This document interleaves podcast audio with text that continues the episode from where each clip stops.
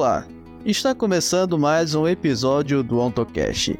Nesse episódio, eu, Ian Souza, recebi mais uma vez Agnes de Oliveira Costa, graduada e mestre em Filosofia pela Universidade de São Paulo e doutoranda em Filosofia pela Universidade Federal do Rio Grande do Norte, para falar sobre a relação dos filósofos franceses Gilles Deleuze e Félix Guattari com a obra de Marx, mais especificamente a partir dos temas como o desejo enquanto produção social e a crítica ao fetichismo da sociedade capitalista.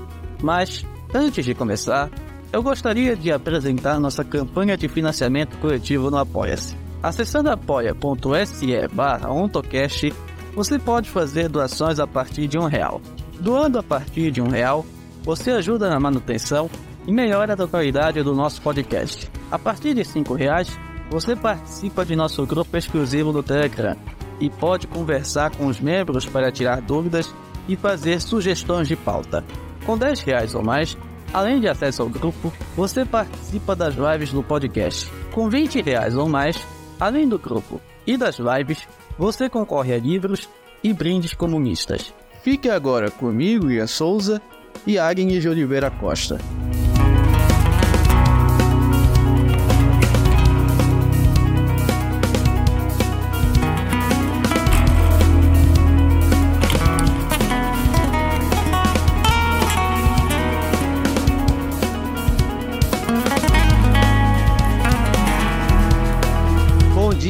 Boa tarde, boa noite aos ouvintes do OntoCast, o seu podcast de divulgação científica e filosófica à luz do marxismo. E para quem não me conhece, para quem está ouvindo esse podcast pela primeira vez, eu, eu me chamo Ian Souza, sou graduado em filosofia pela Universidade Federal do Pará, a UFPA, e atualmente, né, meu principal objeto de pesquisa nesse momento é sobre o nacionalismo autoritário enquanto reflexo da crise da sociedade do trabalho e minha principal referência é os próprios escritos do Marx, tanto de juventude quanto de maturidade, focando mais especialmente na, na sua teoria da crise e na sua teoria do fetichismo. E pois bem, né, aqui ao meu lado hoje está já uma conhecida aqui da casa, né, que gravou recentemente um episódio com a gente sobre a tríade fetichista da modernidade e que agora está novamente aqui com a gente, que é, que é a Agnes de Oliveira Costa. Mas, para quem não chegou a ouvir, né, para quem ainda não teve a oportunidade de ouvir o episódio que gravamos com a Agnes sobre a tríade fetichista da modernidade, eu gostaria que a Agnes também se apresentasse aos nossos ouvintes. Bom dia, né? Boa tarde e boa noite para quem está ouvindo o podcast. É agradecer novamente né, o convite é, do OntoCast para estar tá aqui hoje, né? É, eu me chamo Agnes, é, atualmente eu sou doutorando em filosofia pela Universidade Federal do Rio Grande do Norte. É, eu fiz né, na, no meu mestrado uma pesquisa sobre a obra Capitalismo e Esquizofrenia, do Deleuze Guattari, é, mais especificamente né, sobre o conceito de, de história é, nessa obra, em especial no, no Antiédipo, né? E também nessa pesquisa um, um autor né, que eu busquei estabelecer relação foi com Marx, né, para entender a influência né, do Marx no, na teoria e no pensamento do Deleuze e Guattari. E aí, atualmente, no, no doutorado, eu tô pesquisando a relação entre guerra, capital e biopolítica, é, tendo em vista o fenômeno de encarceramento em massa, né? É isso, agradecer novamente o convite do, Ian para participar aqui, né? E, e de quem tá ouvindo a gente. Muito bem, meus caros ouvintes, né?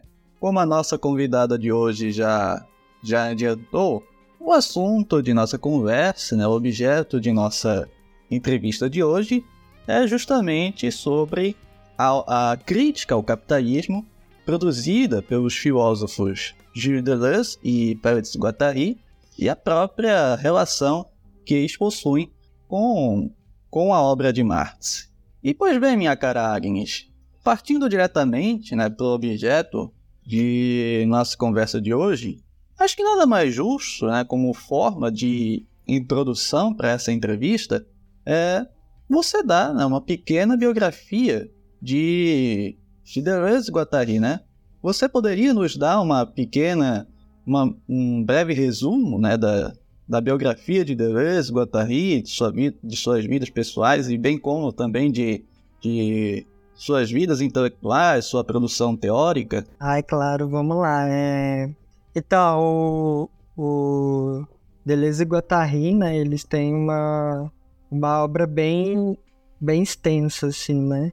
É, que vai desde a da década de 1950 até a década de 80, né, de 90, assim, mais ou menos, e o e muitas dessas obras, né, elas são tanto individuais, né, que o Deleuze e Guattari escreveram sozinhos, né, é, quanto em conjunto, né, e então, né, um, um, exemplo assim das obras em conjunto deles é o, o Antiédipo, né, que é um primeiro volume de uma obra maior que chama Capitalismo e Esquizofrenia, é, o Mil Platôs, é, o Deleuze também ficou é muito conhecido, né, por obras de, de história da filosofia, né, de comentários sobre filósofos como Hume, Kant, é, Bergson, e também por obras filosóficas é, próprias, né, do Deleuze, assim, né, da, de construção da filosofia dele, né,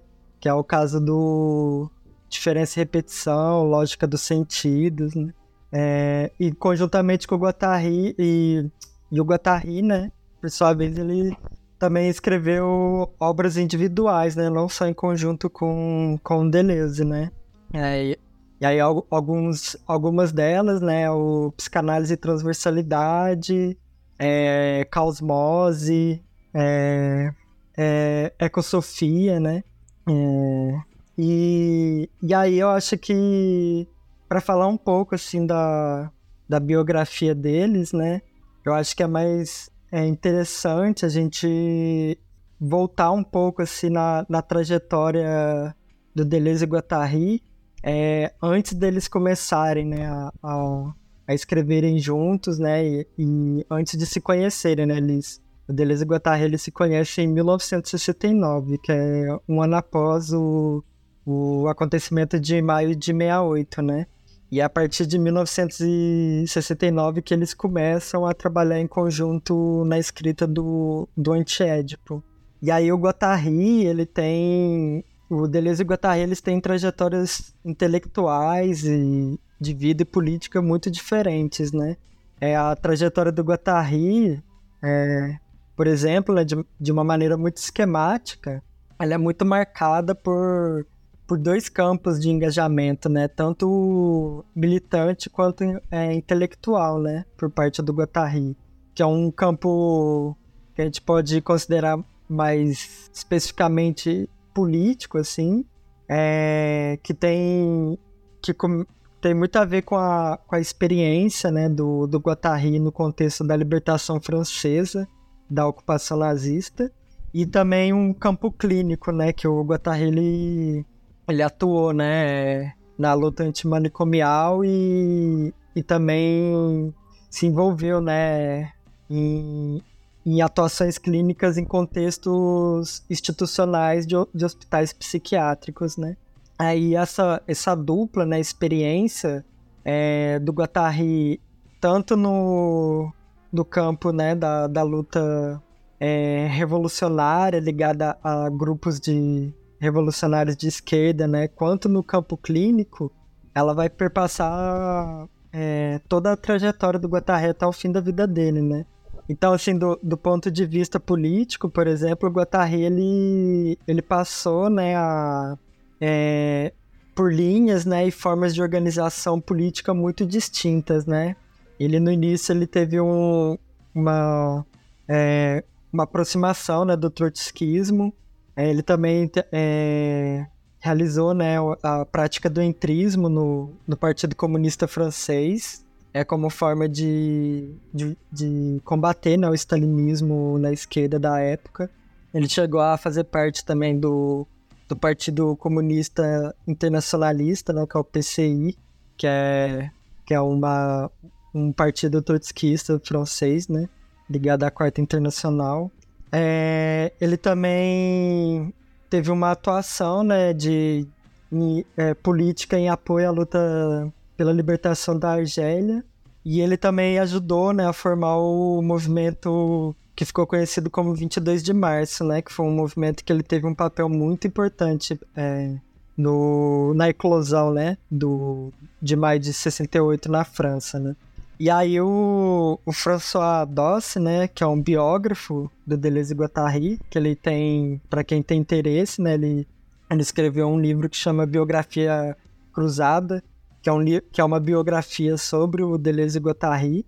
E ele comenta né, que o Guattari ele tinha um, um temperamento político anarquizante, né? Porque ele começa a trajetória política dele é, se aproximando do, do trotskismo, principalmente a, em decorrência da, da posição crítica né, ao stalinismo, mas que essa trajetória ela tende a uma cada vez mais, né, a uma ruptura não só com o centralismo democrático, mas também com a própria forma de organização política partidária, né? E ele começa a se aproximar cada vez mais de experiências autogestionárias e, e de práticas é, políticas revolucionárias que estão para além né, da, da forma partido, né? E aí isso se acentua muito no contexto do, de maio de 68.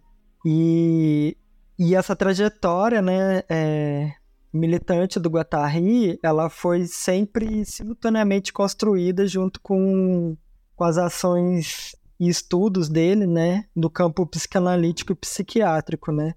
Então, ali na década de 50, ele tem, ele conhece, né, um, um psiquiatra que chama Jean Uri, e que é, é um psiquiatra que ele tem uma atuação institucional é, ligada com que ficou conhecido como psicoterapia institucional, né? Que é uma vertente é, da psicoterapia que foi formada é, a partir dos trabalhos né, do, de um psiquiatra espanhol chamado é, François Tosquelle, que foi para a França, né, que participou da, da Revolução Espanhola e depois se exilou na França. Né? E a psicoterapia institucional ela vai é, influenciar né, naquele contexto também figuras como Franz Fanon. E a partir do Jean que o Guattari tem, é, passa a ter contato né, com a com a psicoterapia institucional. E aí, a partir desse contato com o Jean ele começa a trabalhar é, na clínica é, de Laborde, né, que é uma, uma clínica que ela funciona a partir de, de práticas autogestionárias, né, e, e essa, essa experiência clínica em contexto institucional, né, vai ser extremamente importante, né, para as reflexões do Guattari é, sobre a relação entre a sociedade capitalista e a loucura, né? Então, é, se a gente pega os escritos do Guattari, né, é, por exemplo, no livro Psicanálise e Transversalidade, que é um livro que ele é uma coletânea de textos que, que o Guattari escreveu entre os anos 50 e os anos 70, né? E nesses textos é muito evidente, né, essa é, na, nas reflexões do Guattari, né, essa dupla experiência, né, tanto em, na militância em, em, em, grupos de esquerda revolucionária quanto no campo clínico, né, e ele tinha um, ele fazia um esforço constante de, de colocar em comunicação, né, essas duas experiências e a partir daí entender, né, o que a, a experiência no campo clínico é, poderia, né, é, desencadear do ponto de vista da experiência política e o que, que a experiência nos grupos militantes é, poderiam contribuir, né, na, na, no campo clínico, né. E, e aí essa, isso vai desembocar no antiédipo, né, como a gente vai ver um pouco também depois. É, mas o mas é isso, né? O, o Guattari ele tem essa trajetória muito ligada, né? A, a, a luta política, né, e a, e a problemas é, teóricos, né, que são suscitados pela prática política e pela prática clínica, né. E o Deleuze, ele tem uma trajetória muito diferente, né, porque o, o Deleuze, ele não teve é, uma atuação política, né, é, como Guattari teve, né, é, pelo menos até os anos o 1969, né, depois de maio de 68, o Deleuze ele começa a se envolver mais ativamente, né? Então ele, ele vai participar junto com o Foucault e o Guattari, né? Da construção de um, um grupo, né? De, de intervenção no, é, no contexto prisional, né? É, que, tá ali, que, que vai ser um grupo que vai passar, né? A, a apoiar a luta de, de presos, né? É, na década de 70 na, na França, né? Mas o até até esse até o encontro com o Guattari, né, o, o Deleuze ele dedicou boa parte da, da produção intelectual dele à história da filosofia, né? E aí, como eu disse, né, ele se consagrou, né, como um, um historiador de filosofia muito singular, é, a partir da produção de obras de comentário, né, monográficos sobre Hume, Bergson, Kant, Spinoza, né, Proust. E, e esse trabalho, né, no campo da história da filosofia, vai vai ser muito importante para o Deleuze elaborar uma filosofia própria, né, que vai que vai se dar, né, com a publicação da tese de doutorado dele em, em 68, né, que é o, o livro Diferença e Repetição.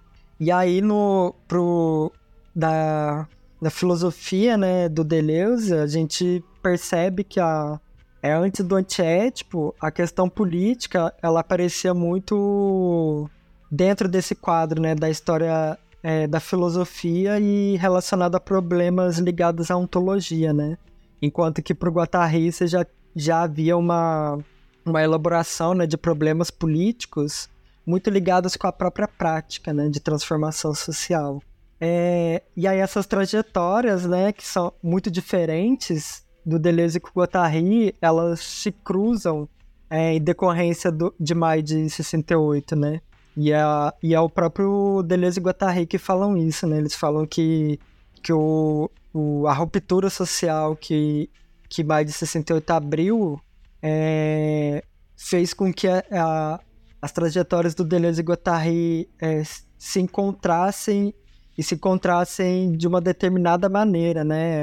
É, se encontrar, porque elas se encontram em torno de problemas políticos e sociais abertos, né, por, por mais de 68. E aí o Deleuze fala que, que esse momento foi extremamente importante, porque ele, a partir desse momento, ele passa, né, de, de problemas filosóficos, né, que ele chama de ligados a questões de direito, né, que remetem a questões de caráter ontológico e epistemológico, né? Para problemas diretamente políticos relacionados à, à forma do Estado, ao capitalismo, à questão das minorias, né? Dos deveres revolucionários. E apesar dessa, dessa questão ela ser muito debatida, né? O que, que significa essa passagem, né?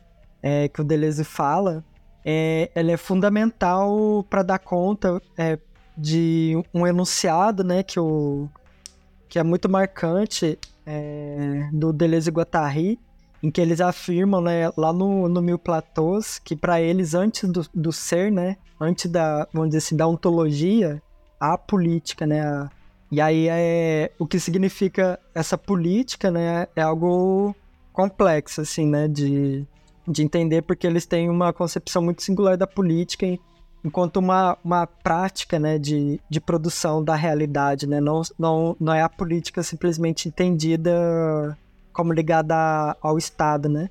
É, mas essa passagem ela vai ser extremamente importante, né, para é, o tom que vai assumir a produção intelectual, é, principalmente do Deleuze, né? Depois de, de conhecer o Guattari, depois de mais de 68. Muito bem, minha cara Agnes, obrigado, né, pela resposta a essa minha pergunta é sobre a biografia tanto teórica quanto, quanto propriamente política, né, de, de Deleuze, Guattari, né, eu resumo acerca da, da vida desses dois autores que são importantes para uma crítica consequente ao, ao capitalismo. E pois bem, é, continuando aqui com a nossa conversa, né, uma das pedras é, angulares da, da filosofia de Deleuze-Guattari é a própria é a própria teoria social de Marx. E aí podemos perceber né, que um dos conceitos marxianos fundamentais para a análise dos dois autores sobre capitalismo e desejo é a do próprio processo de produção, né, que o Marx aborda de forma mais específica na introdução de 1857 e que está contida nos Grundrisse. Aí eu queria perguntar para você, minha cara em si, é, qual é qual é a relação de Deleuze-Guattari com o próprio conceito marxiano de processo de produção? É, acho que antes de entrar né, nessa questão do, do conceito de, de processo de produção, né, é, acho que é bom situar um pouco assim, a relação deles com, com o Marx, né? Porque o Marx ele, ele figura como uma referência que é comum né, ao Deleuze e Guattari, mesmo antes deles escreverem juntos, né? Por exemplo, no Diferença e Repetição, o Marx é um interlocutor já que aparece é, na filosofia do Deleuze e, no, e também aparece nos escritos do Guattari, né? Da, é, vamos dizer assim, da juventude, né? E essa relação deles com Marx é, é variável, né? Durante, é, no, no decorrer, né, da, da, da trajetória teórica né, do, o, do Deleuze e Guattari, né? E, e, que ela, e que é ao mesmo tempo, né, que, a, que eles se utilizam, né, de, de certos conceitos e momentos do, da teoria social marxiana, há também momentos de críticas, né? É, mas apesar disso, né, o, o Deleuze no, numa das entrevistas, né, no final da, vista, da vida dele, ele, ele chega, né, a, a falar que ele e o Guattari permaneceram marxistas num sentido muito preciso, que é, que é esse da necessidade, né, de uma elaboração de uma teoria crítica do capitalismo e do funcionamento, né, do capitalismo, né, que é um, um funcionamento contraditório, né, é, esse caráter contraditório é, vai ser bem importante, assim, para eles é, enquanto o capitalismo existir, né? E, e aí a categoria né, de, do, de processo de produção ela se torna central pro, pro Deleuze e Guattari, né? estabelecerem as bases do que eles chamam de uma psiquiatria materialista, né? Que, que eles vão nomear de esquizoanálise no, no antiédipo, né? E e o problema central né, dessa, dessa psiquiatria materialista é responder é, justamente né, ao problema da, da relação entre desejo e social. Né? É, qual que é essa relação? Né? Como que se estabelece a relação entre o, o desejo e o campo social? Né? E aí, essa questão ela é, ela é fundamental porque o, Deleuze e Guattari, logo no início né, do, do Antiédipo, eles fazem um, uma espécie de diagnóstico da maneira como o desejo foi abordado, né? É, historicamente, né? Tanto é, pela filosofia desde né, de Platão e tal, quanto pelo Freud marxismo, né? É, e ele fala que, ora, é, o, o, desejo, né, ele é abordado a partir de um viés materialista, mecanicista, né? que vai reduzir o desejo a um, a um mecanismo neuro, neurológico ou fisiológico. É, e ao fazer isso, é, se passa, se desconsidera né, a natureza histórica do desejo do inconsciente. Ora, o desejo ele vai ser abordado é, de uma maneira idealista, né?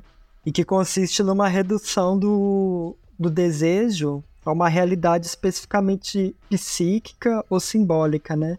Então, o que eles vão falar que é uma abordagem que vai entender que aquilo que, é, que o desejo é capaz de produzir é, propriamente não é uma realidade material, né? mas são fantasias, representações psíquicas ou processos de simbolização a partir da, da linguagem. Né? E aí, nesse sentido, eles vão enquadrar a, a psicanálise como uma variante da abordagem é, idealista do desejo e do inconsciente, né? E, e aí o problema, né, pra, em relação à psicanálise, é que para ele não, não se trata meramente é, de, de, um, de um problema de conteúdo, né, do inconsciente que é privilegiado, né, né? Eles não, porque eles fazem uma crítica muito forte ao Édipo, né, ao fato que, por exemplo, a psicanálise ela historicamente deu uma centralidade muito grande para conteúdos do desejo ligado aos dramas familiar, ao teatro familiar, a questão da castração, da, da relação com o pai, com a mãe, e com a divisão né, entre masculino e feminino, a, a questão da diferença sexual. É, e apesar né, disso realmente ser é, um alvo muito importante da crítica né, do Deleuze e Guattari, ele é sintoma de um problema é, maior, né, é, mas, mas assim, de base, que diz respeito a aos próprios pressupostos, pressupostos né, da psicanálise. E que é um. É, e que são pressupostos, né? Justamente pelos quais a, a, a psicanálise ela reduz o desejo e o inconsciente a uma realidade psíquica, né? Que é uma realidade psíquica que vai ser constituída a partir da diferença sexual, né? E da onde, né, vai, vai se derivar é, definições do desejo como falta, é, como ligado à, castração, né? É, e que vai ser central, né, para a maneira como a psicanálise vai compreender o processo de sociabilização do desejo, né? E quando o desejo pro Deleuze e Guattari ele, ele é enquadrado, né, é, a partir dessa diferenciação entre uma realidade psíquica e uma, uma realidade externa, material e sócio-histórica, eles vão falar que o desejo ele, ele vai ser exclusivamente entendido na sua relação com o, o campo social a partir de mecanismos é, psicológicos como projeção, introjeção, sublimação, identificação, é, representação. Então o desejo ele nunca é, se relacionaria de maneira direta com a realidade material e sócio-histórica, né? mas sempre mediada por esses mecanismos representativos, né? ligado à vida psíquica. E aí esse que é o, pro Deleuze e Guattari, né, o problema central do, do Freud do marxismo, né, porque apesar da, de haver um esforço, né, principalmente desde o do William Reich, né, com a com a obra é, Psicologia de Massas do Fascismo, mas também a, isso é visível dentro da, de outros trabalhos de psicologia de massa, né, como o, os realizados pela teoria crítica é, da primeira geração. Esses pressupostos eles não são é, questionados, né? Eles permanecem como como base para se fazer a análise né, da relação entre consciente e campo social. E, e isso leva é, o Freud do marxismo a, a, a impasses do ponto de vista de, de construção de uma abordagem materialista do desejo, né? E aí, esses impasse, esse impasse, né, ele, ele vai... O Deleuze e Guattari vão tentar superar, né, resolver com recurso ao conceito de processo de produção do Marx, né, que ele elabora principalmente, como você mencionou, né, Introdução à Crítica da Economia Política. Porque é esse, é esse conceito que vai permitir essa abordagem, né? Que eles propõem materialista histórica do desejo, né? E aí, só para dar uma introduzida, né? O, do que, que o Marx entende, né? Por processo de produção, né? É nesse texto de, é, do Marx, né? Ele, ele vai dizer, né? Que o, o processo de produção ele produz tantas relações de produção em sentido estrito, né? É, como é, produção de bens materiais, como abarca também a, a distribuição e o consumo, né? É, o que, que quer dizer que a, pro, a partir do conceito de processo de produção, Marx está chamando a atenção, né, para o fato de que produção, distribuição e consumo não são esferas separadas, mas, mas são momentos internos de um mesmo processo de produção, no interior do qual a, a produção, a distribuição e o consumo se pressupõem reciprocamente, né? E aí, nesse sentido, é, não há só produção da produção, né? Que é que o Marx enfatiza isso, né? Que a própria produção, ela, a própria relação de produção, ela tem que ser produzida, né? Ela não é algo que pré-existe, mas também é necessário produzir é, a distribuição, né? Os regimes de, de distribuição e de consumo, né?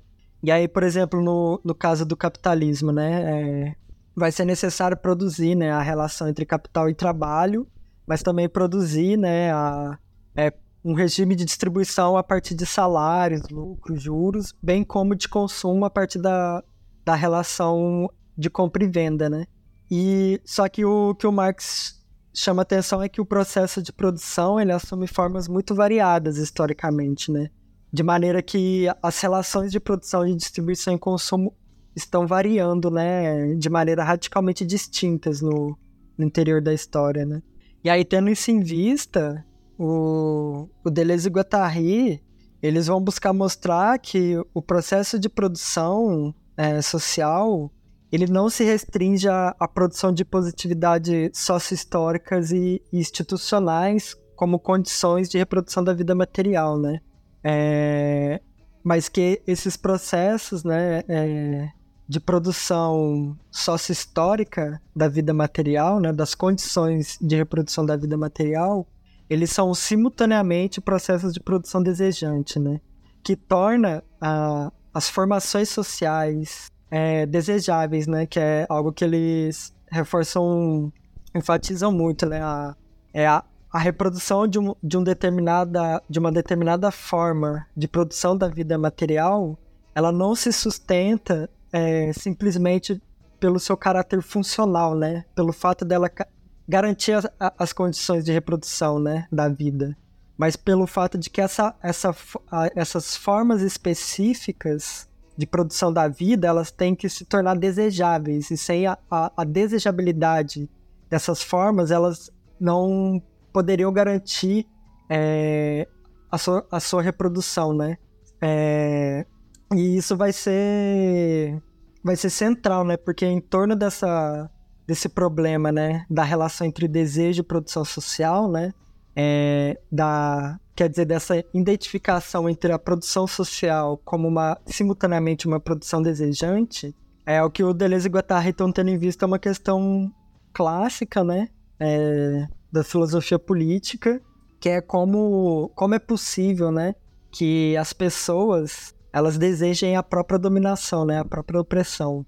E, e aí, para eles, né, é muito mais do que explicar, né, como é, é possível que as pessoas desejem, né, a sua opressão é, em decorrência, por exemplo, da funcionalidade, né, das relações sociais, em garantir, por exemplo, os seus rendimentos, né, e suas condições de reprodução da vida, o que torna o que é para o Deleuze é, central né, é explicar porque mesmo em momentos de crise, por exemplo, de crise do capitalismo, né, em que o capitalismo ele atinge os seus próprios limites e ele expõe falhas que são falhas imanentes, né, constitutivas da sua reprodução e que são falhas que e limites que ao ser atingidos, né, é, colocam em questão a própria funcionalidade né, do capitalismo do ponto de vista da reprodução da vida, é que, é, é que a questão é que, mesmo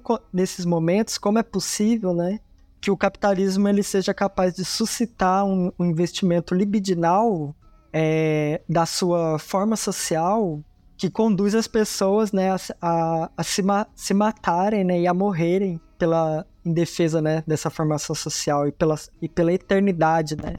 Um investimento que eterniza, mesmo na, em contexto de crise, essa, essa formação social, né? E para o Deleuze e Guattari, a, esse problema, ele não, é, para eles é insuficiente, né? Responder é, remetendo a um problema ideológico, né? Como se a, as massas estivessem sendo enganadas, manipuladas, né?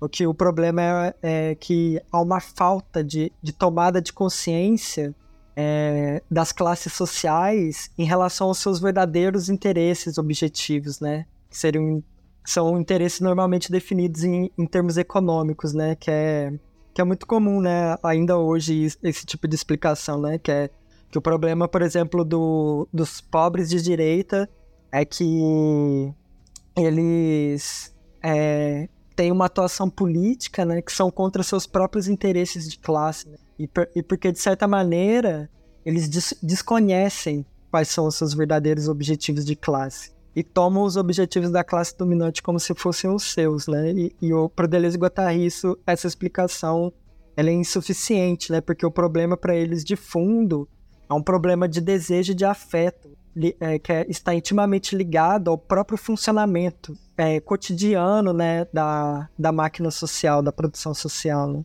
E aí, nesse sentido, para eles, a, as pessoas, né, elas desejam a, a dominação porque o regime de produção social dominante, ele é um regime de produção do desejo, né? E e, a, e como, a, como Marx fala, né, que há diversas formas de produção social, para o Deleuze e Guattari vão ter diversas formas de produção do desejo, né. Então, no, tem uma entrevista que eles dão, né, em 1962, que eles dizem que é, não se deseja, né, da mesma maneira dentro e fora do capitalismo, né. A, as posições do, do desejo não são as mesmas, né.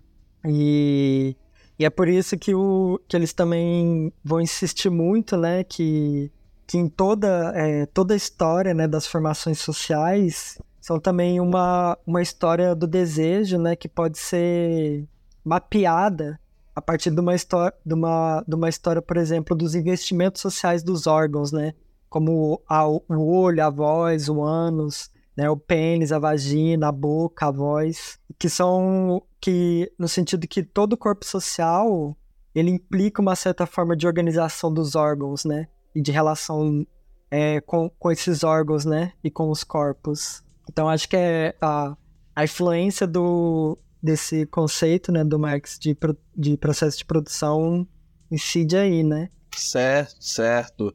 Agradeço pela resposta a essa pergunta, minha cara Agnes.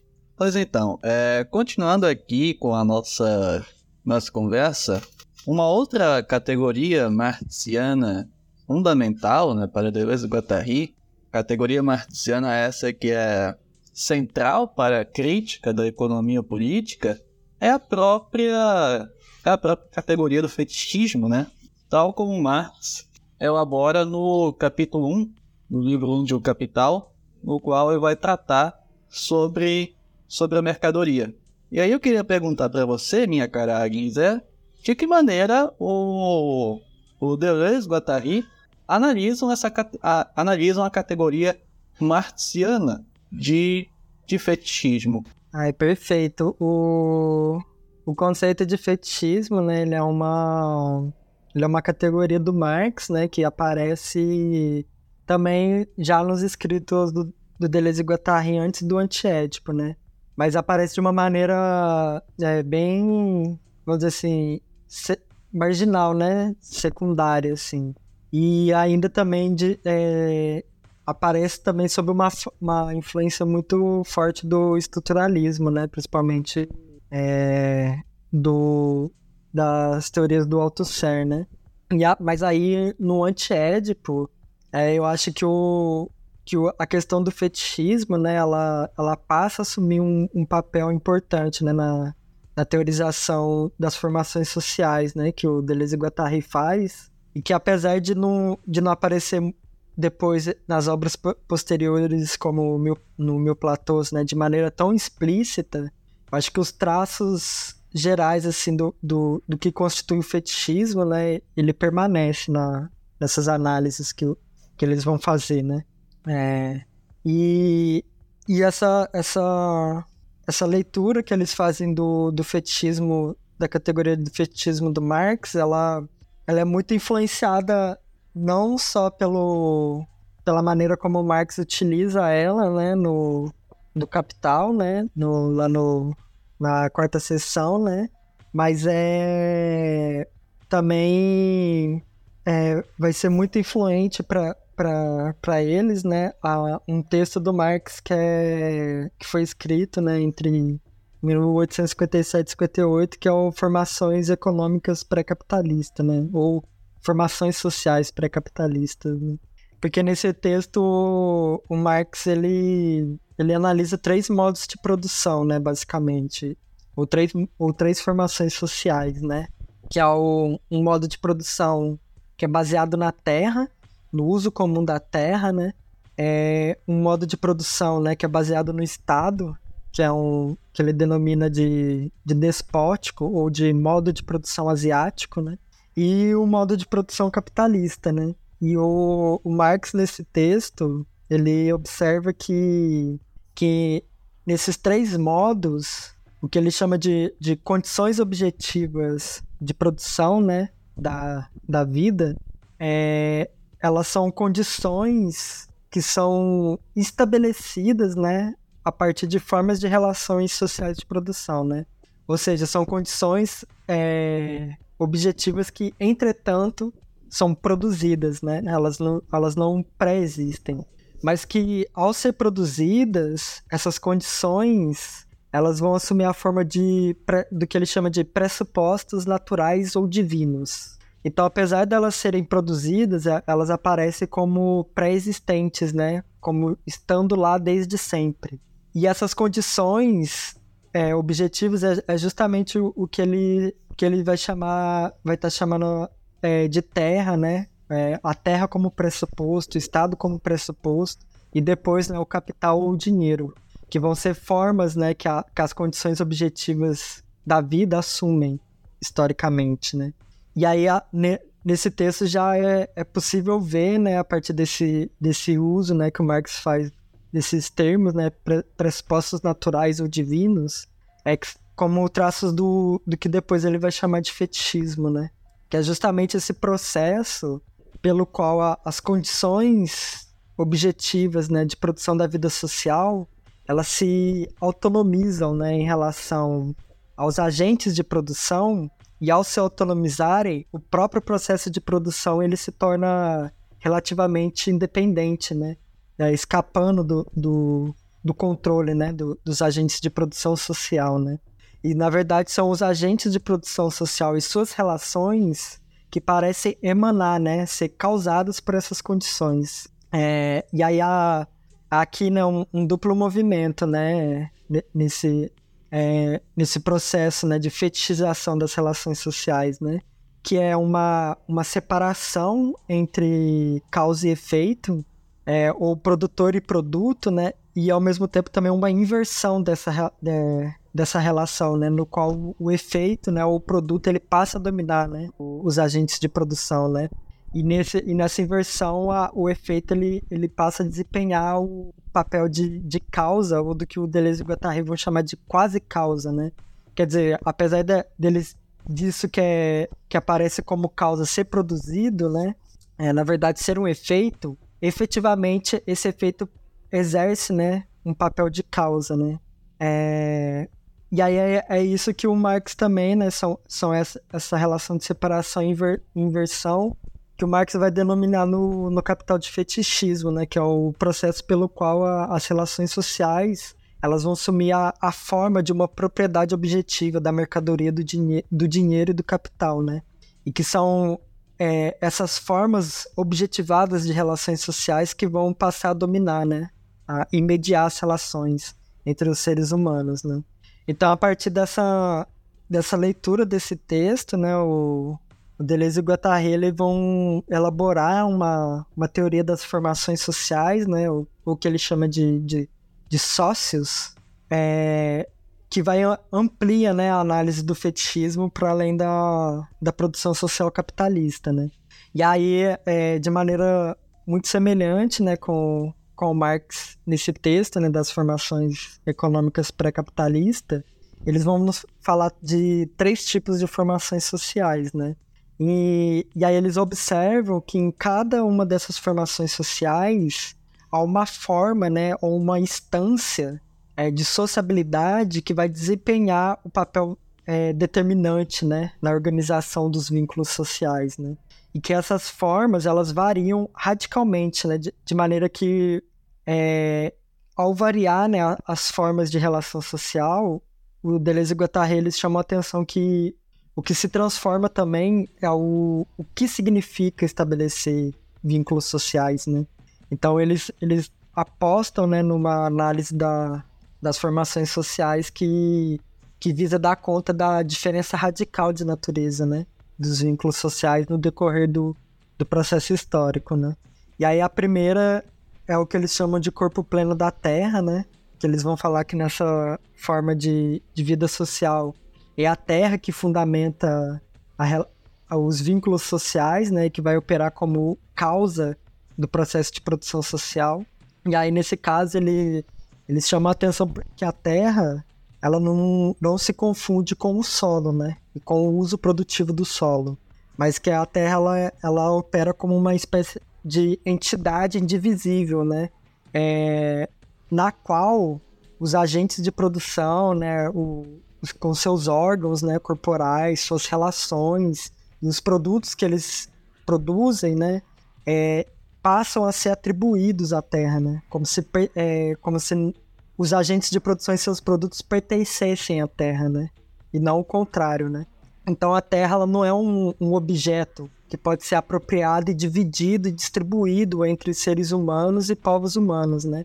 É, mas ao contrário, são os povos que pertencem à Terra e que se distribuem nela. E essa distribuição dos povos na Terra, ela vai ser feita a partir de relações de aliança e de filiação, né? E, e essas relações de aliança e de filiação, elas vão produzir territorialidades, né? territórios diversos, que são territórios que pertencem à Terra, né? E, e aí é, é, são essas relações de aliança né, e de filiação que são estabelecidas entre os povos, elas vão produzir a Terra como, esse, como essa superfície né, de registro da produção social. E aí é por isso que eles vão falar que o, o, nessa formação social é a Terra que, que qualifica o corpo da produção social, né? A, a Terra é o próprio corpo dessa produção. Né? Ela não se separa da, da Terra como fundamento, né, como base. E aí, só que aí com o surgimento, né, do, do Estado, né, do que, é, do que eles chamam de corpo pleno do déspota, ou do, ou, ou do soberano, né, há uma modificação nessa forma de relação social, porque o fundamento ele deixa de ser a terra para se tornar o próprio Estado, né? O Estado ele passa a desempenhar um, pa um papel de, de unificação que eles chamam de transcendente, né? Das relações sociais. Enquanto que na, na forma de, de vida, né, baseada na Terra, é, as relações sociais elas são, vamos dizer assim, agrupadas do que eles chamam de maneira subjacente, né? No caso de, do Estado, as relações so, sociais elas são unificadas pelo alto, né? Como se fosse um fundamento celeste dessas relações, né? E aí nesse com nas formações estatais, né, o, a Terra ela deixa de ser esse pressuposto esse pressuposto né, da, da vida social para se tornar um objeto que ele vai ser apropriado pelo Estado de maneira monopolista, né? Então o Estado ele passa a agrupar aqueles diversos territórios que coexistiam a partir de um uso comum da terra, eles passam a ser, a, a ser agrupados, né, pela soberania, né, é, do, da forma Estado. E, e aí é, a partir disso, né, há uma mudança da própria natureza do que significa estabelecer vínculos sociais e, e portanto, da própria forma de produção social, porque a, a produção ela já não vai ser mais feita a partir de relações de aliança e de parentesco, né? Mas vai se converter em relações jurídico-político e religiosas, né? É, na medida que vai ter uma, uma relação muito íntima, né, entre, entre o soberano, né, o, o déspota e, e Deus, né? E uma divindade transcendente que tende, né, a, a, a um monoteísmo, né? Uma, uma unificação, né? É, religiosa. E aí o a partir dessas relações o Estado ele surge como uma instância separada, né, dos territórios, né? É como um, ou como um poder separado, né? E nesse contexto toda a produção social ela passa a ser remetida ao Estado, né? O Estado que ele aparece como pressuposto, né? do processo de produção social. E esse processo de produção social, ele passa a ser orientado de partida, né? É, vamos dizer assim, a priori, tendo em vista a produção de um excedente que vai ser também capturado de maneira monopolista, né? Pelo Estado, e que é um excedente que ele passa a ser fundamental, né? Para sustentar a família real, né? O corpo de funcionários, o corpo militar, né, a burocracia. Então há um, um fetichismo né, inerente à forma do Estado aí, que, que o Deleuze e Guattari apontam, né? E, e por fim, né, o, o Deleuze e Guattari, eles, eles falam do corpo pleno do capital dinheiro, né? Que é o, o corpo social do capitalismo, né? E aí nesse corpo já não é nem a terra e nem o Estado que está desempenhando esse papel, né? De fundamento, mas é o dinheiro, né? Então, o, pro Deleuze e Guattari, o, o dinheiro, ele não é só um, um instrumento, né? Um meio é, social, né? Ele é, ele é a própria superfície de inscrição, né? Das relações sociais e que vai ser responsável, né? Por organizar a distribuição dos agentes de produção social, das suas relações e daquilo que vai ser produzido, né?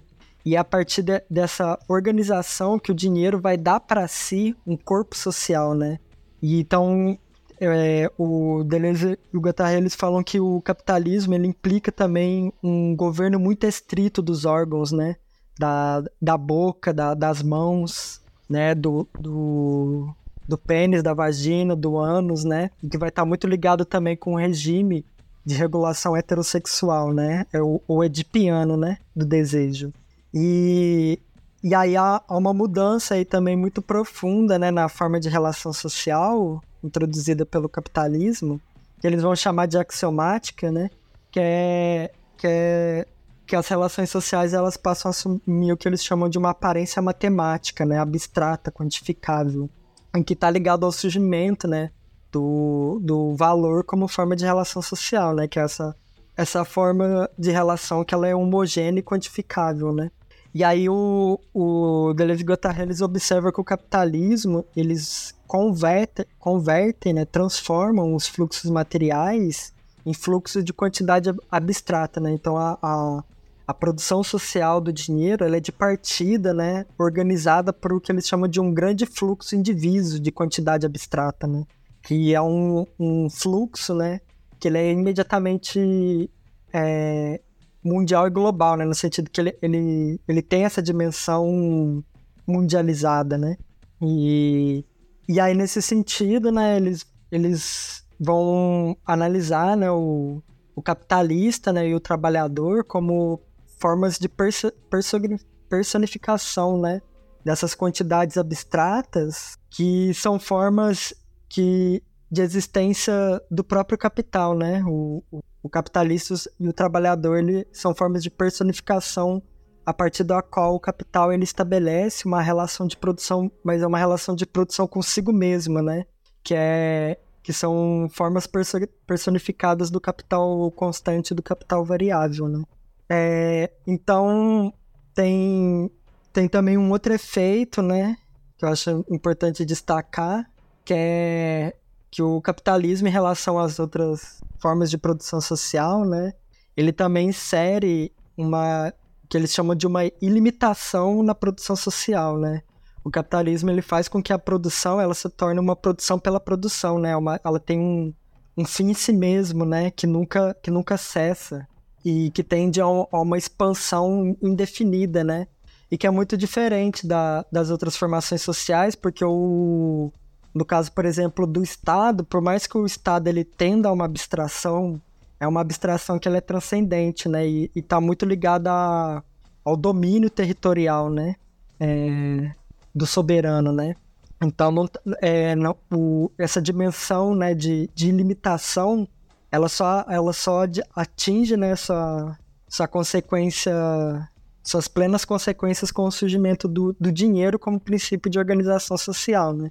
E aí, é, sim, né, para concluir essa resposta sobre a questão do fetichismo, né, eu acho importante destacar que o que o, o Deleuze e Guattari, eles não estão dizendo, né, que, que, que essas, esse, essa dimensão fetichista, né, o que eles chamam de objetivo aparente das relações sociais, elas não é que elas são ilusões, né, é, que, o, que os agentes sociais é, nutrem a respeito das suas próprias relações, né?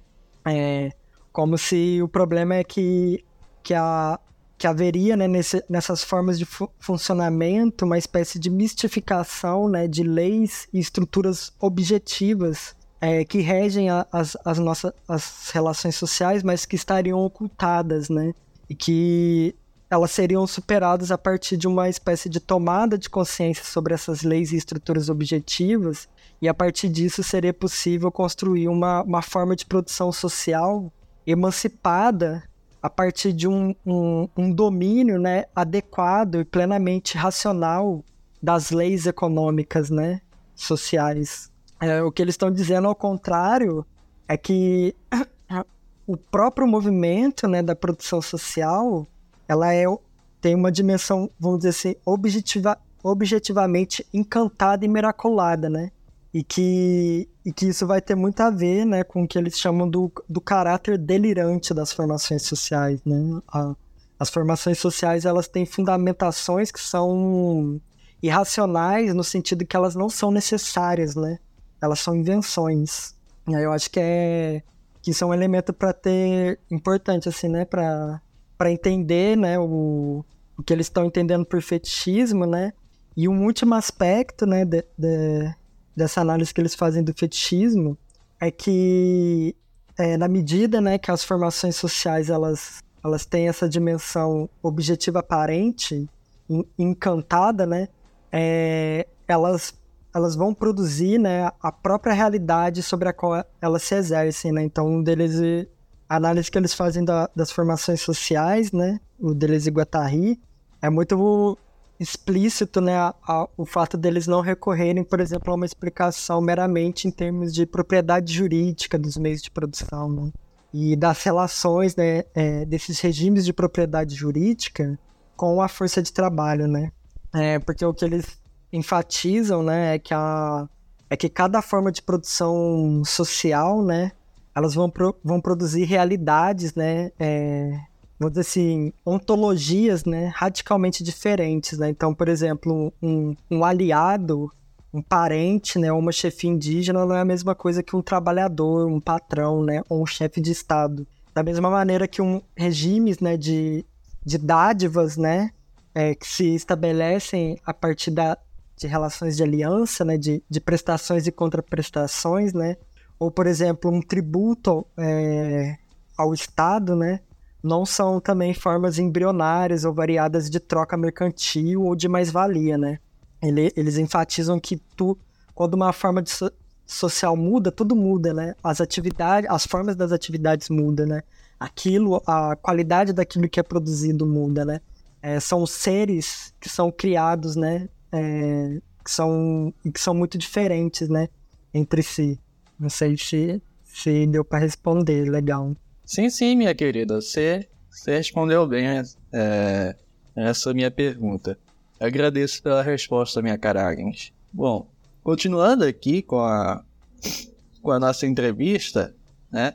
O Deleuze e Guattari, é, amparados na categoria marxiana do processo de produção, os autores concebem consciente enquanto uma espécie de processo produtivo. E um processo produtivo que seria unívoco e imanente ao mesmo tempo. E eu queria perguntar para você, minha cara qual é o sentido da afirmação desses dois autores acerca do inconsciente enquanto processo produtivo? É, então, no, o, pro Marx, né, a, a produção, é, processo de produção é unívoco no sentido em que tudo se diz produção, né? É, então, a, a, a, produção da produção, produção da distribuição e produção do consumo, né? A, uni a universidade vai ter a ver com isso, né? O fato de, a, de haver um, um mesmo sentido do processo de produção, né? O, e todos esse e essa produção é imanente, né? Porque o, o processo de produção ele não remete para se realizar é, a nada além de si mesmo, né? Ele, ele compreende si todos os momentos necessários para sua realização, né? Ele cria suas próprias condições de possibilidade, né? É, e aí, quando Deleuze e Guattari eles transpõem né, essa, essa análise para a produção do desejo, né? Eles vão dizer que a produção do desejo também é unívoca, né? Porque tudo, tudo se diz produção do desejo, né? mesmo a produção do, do social é uma produção desejante, né?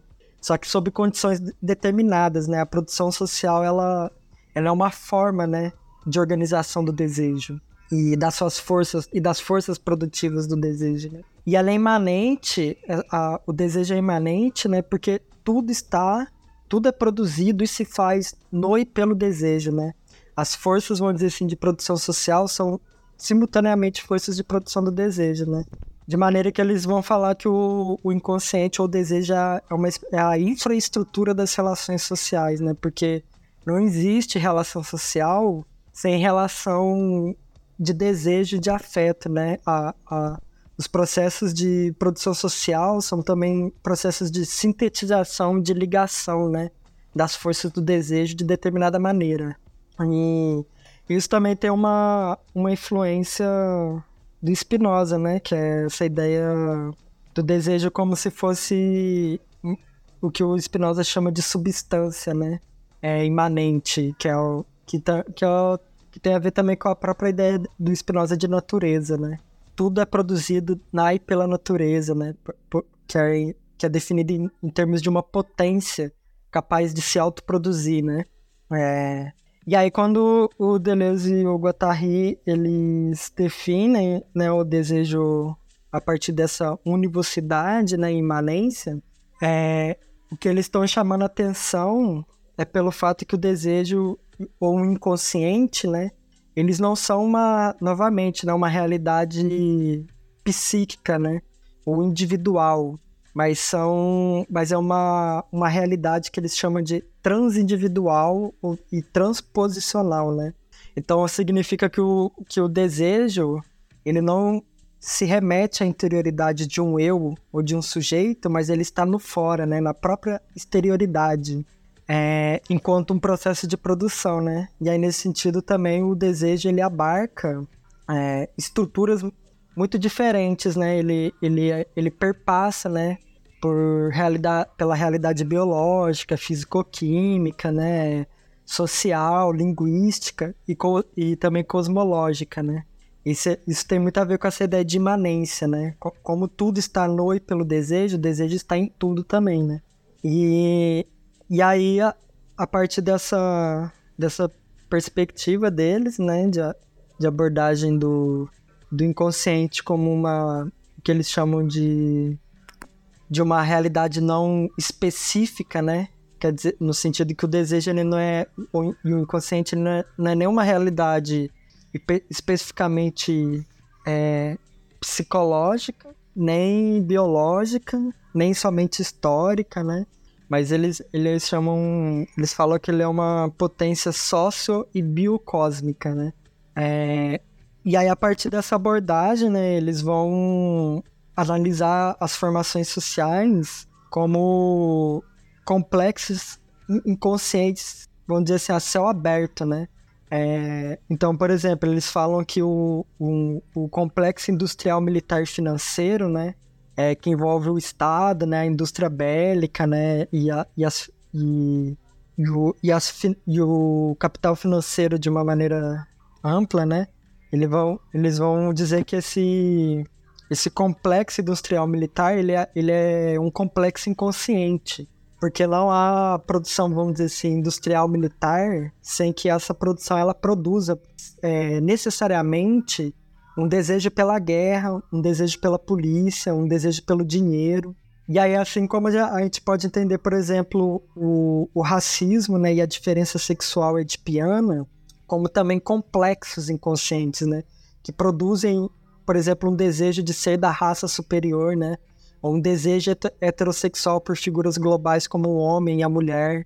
E, e que suscitam, né, certos afetos e investimentos, né, que, que, eles, que eles chamam de segrega é, segregadores, né, que mobilizam afetos de medo, né, de raiva, de ódio. Então, também um outro exemplo que, que eu acho que ajuda a entender isso, né, é o, análise que eles fazem do, do Estado, né? Da, da própria forma do Estado, né? Eles falam que o, que o Estado, ele tem uma... A forma Estado, ela tem uma, um caráter paranoico inerente, né? Todo funcionamento do Estado, ele implica um investimento paranoico, né? Ele suscita, né? um, um processo paranoico. E, e aí, nesse sentido, né, o Estado ele é uma forma de territorialização paranoica do inconsciente, né? E que é, é algo que também é, marca muito uma diferença, né, do, do Deleuze e Guattari, por exemplo, com Freud e marxismo, né? Porque a análise do desejo deles se focam menos no que a gente po pode entender como per, é, caráter, né? Ou personalidade. Estrutura de caráter ou de personalidade, né?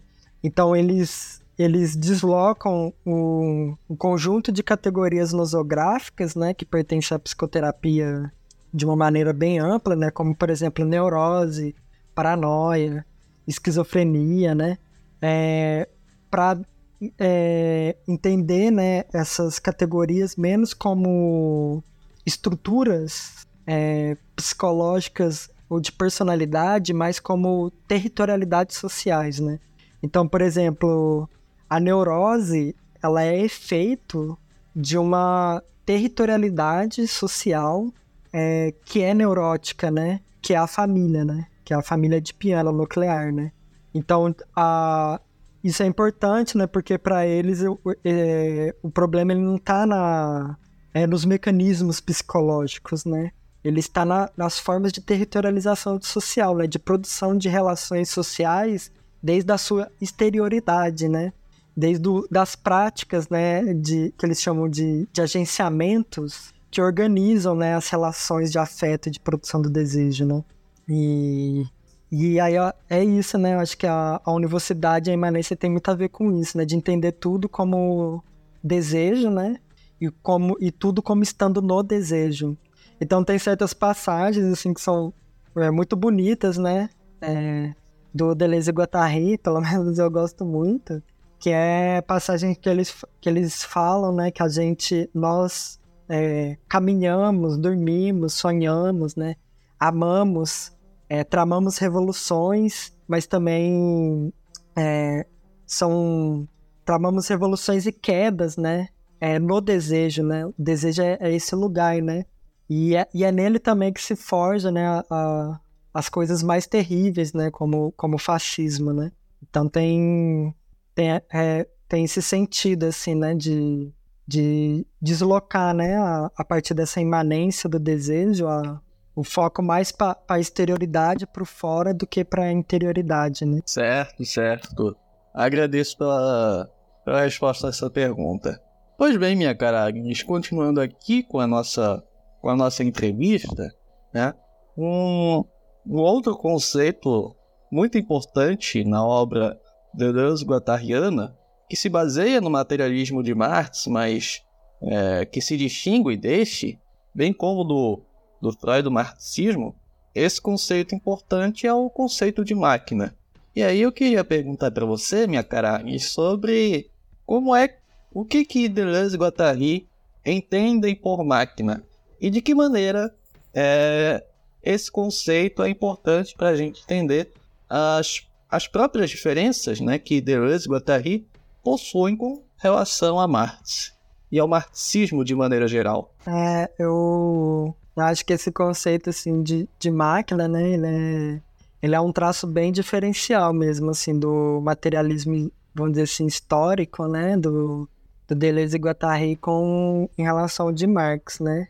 E ao mesmo tempo, ele é um conceito que ele é, vamos dizer assim, importante, né? Que é um conceito que, na verdade, ele é, ele é forjado inicialmente pelo Guattari, num texto que é, chama Máquina, Estrutu Máquina e Estrutura, é, que é de 69, se eu não me engano, mas que permanece, assim, durante toda a obra deles, assim, até o final da vida, né?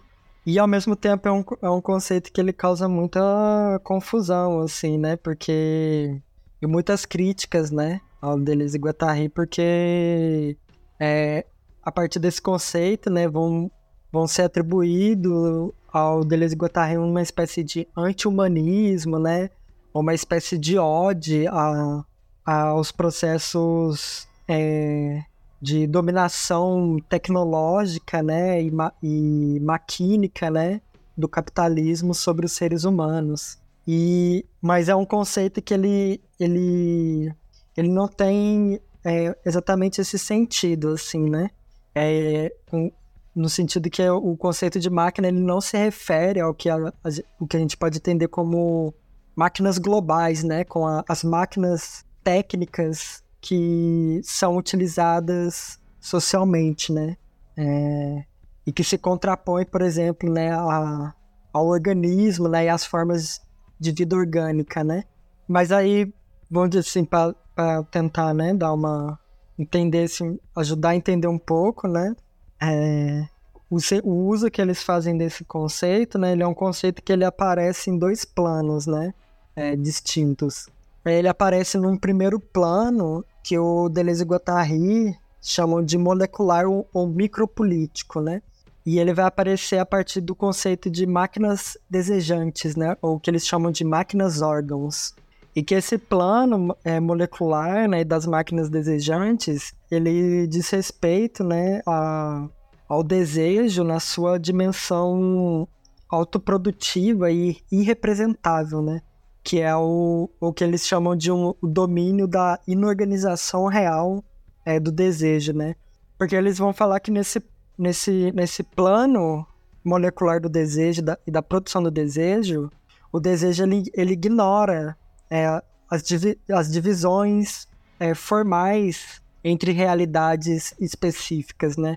Então, por exemplo, ele, ele ignora a, as divisões estruturais entre realidade biológica e realidade histórica, né? Ou realidade linguística e econômica, ou realidade histórica e cosmológica. Assim como ele vai ignorar para o seu processo de produção a, a separação entre organismo e máquina, né? Porque no processo de, de produção do desejo é, são mobilizados é, elementos extremamente heterogêneos que são extraídos de estruturas é, diferentes, né? Então, o Deleuze e o Guattari, eles, eles falam né, que, a, que nós não fazemos, antes de fazermos amor com pessoas, nós fazemos, nós fazemos amor com mundos. Então, o desejo, ele está sempre investindo, né, é, elementos que não são só humanos, né, mas também não humanos. E esses elementos, eles não humanos, eles não são é, somente é, elementos orgânicos, mas também inorgânicos. E, nesse, e, e dentre esses elementos inorgânicos, entra a, as máquinas técnicas também, né? As ferramentas, é, tal como, como, a gente entende, né? E, e a, a, então, nesse sentido, o conceito, por exemplo, de máquina desejante, ele tem um, um desempenho, vamos dizer assim, um, um papel, né? É, vamos dizer, epistemológico, que é de é, desfazer né, o que eles chamam de uma, uma falsa polêmica entre duas teses, né? Que são as teses é, vitalistas, né? E a, as teses é, mecanicistas, né? Que é que é a, uma polêmica no seguinte sentido, né? A, o mecanicismo, ele por um lado vai argumentar, né, que a natureza e o corpo, né, e o organismo funcionam à maneira de uma máquina, né? Como se fossem autômatos, com uma unidade estrutural e funcional que é igual a, a uma, uma máquina qual, qualquer, né? Enquanto, é, por exemplo, um relógio, né? Que é uma... O, o Descartes, né? Ele... Que, que ele tinha uma concepção mecanicista, né? Do, do corpo e da natureza. Ele falava, por exemplo, que o corpo... Ou, por exemplo, um animal, né? Que, que para ele não tinha alma. É, que um animal, ele... ele funcionava, né, operava a maneira de um relógio, né? E por outro lado, a tese vitalista, ela vai argumentar que, na verdade, há uma distinção fundamental entre o organismo e a máquina, porque o, o organismo, ele é uma ele é uma unidade individuada que, pro, que possui né, um princípio vital, segundo o qual, é, que é um princípio biológico, né, segundo segundo o qual esse, esse princípio ele torna possível o organismo se autocriar e se autodesenvolver. E isso a máquina ela não pode fazer, né? A máquina ela não é capaz de se autocriar e se autodesenvolver, né? Só que pro Deleuze e Guattari isso é uma falsa polêmica, porque no plano da produção do real, a distinção entre o orgânico, o orgânico e máquina, ela se torna indiferente, porque a produção do, do real ela mobiliza tanto elementos orgânicos quanto não orgânicos, né? E, e nesse processo de produção, tanto os elementos não orgânicos dependem dos não orgânicos para se reproduzirem, quanto os elementos é, orgânicos dependem também dos elementos não orgânicos para se reproduzirem. Né? Então, essa separação e essa suposta independência, né, ou hierarquia de dependência entre esses dois polos é, mecanicistas, mecanicista e, e vitalista, né, eles são falsos, né? É, é, porque no, no plano da produção social há uma interdependência, né? E uma copenetração do um no outro para reprodução da e produção da vida, né? Então, a partir disso, né, a partir desse conceito de máquina desejante ou de máquina órgão, né, o Deleuze e o Guattari estão apontando para isso que eles chamam de do caráter não humano, né, ou do sexo não humano que constitui o desejo, né. E eles vão dizer que, na verdade, a, essa separação entre o orgânico, né, e o, e o, e o mecânico é um fruto do, da própria divisão capitalista entre capital vivo e capital morto, né?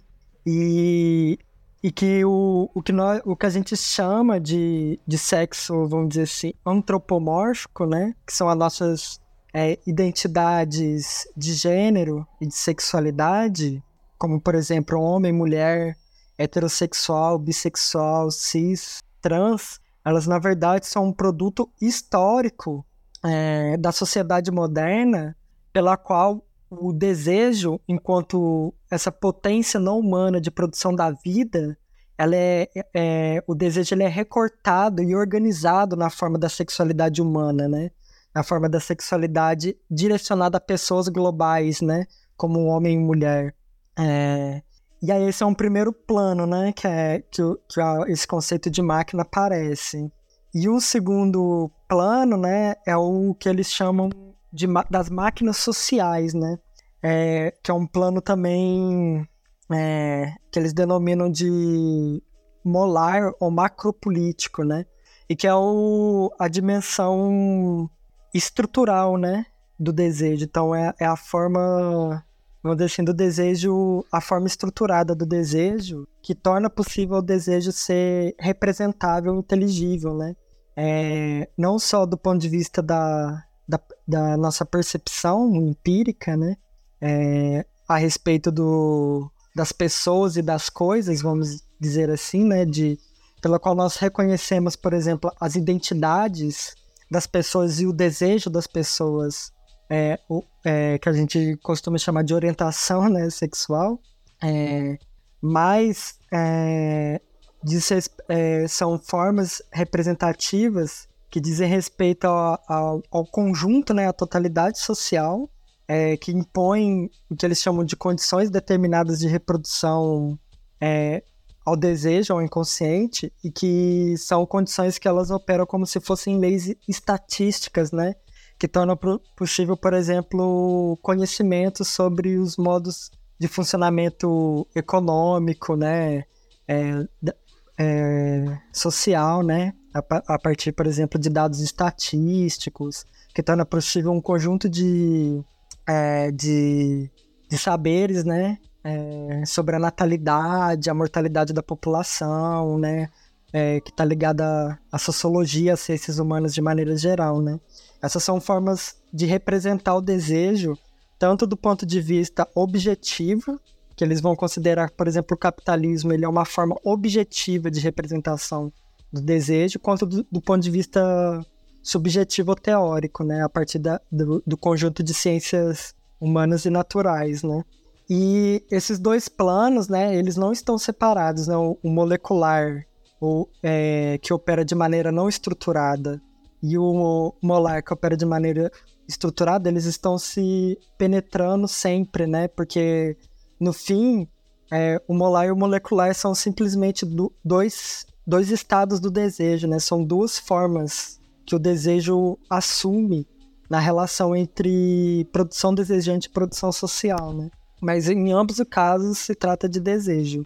E aí eu acho que uma, o, essa, esse conceito, né, eles permitem ao Deleuze e Guattari é, não só abordar de um ponto de vista, vamos dizer assim, clínico, né, é, o inconsciente a partir de uma concepção não antropomórfica e antropocêntrica, que, é, que eles vão falar, né, que o desejo ele não é uma exclusividade de seres humanos, né, e que nós não desejamos só seres humanos, mas nós estamos desejamos mundos, né, formas de vida.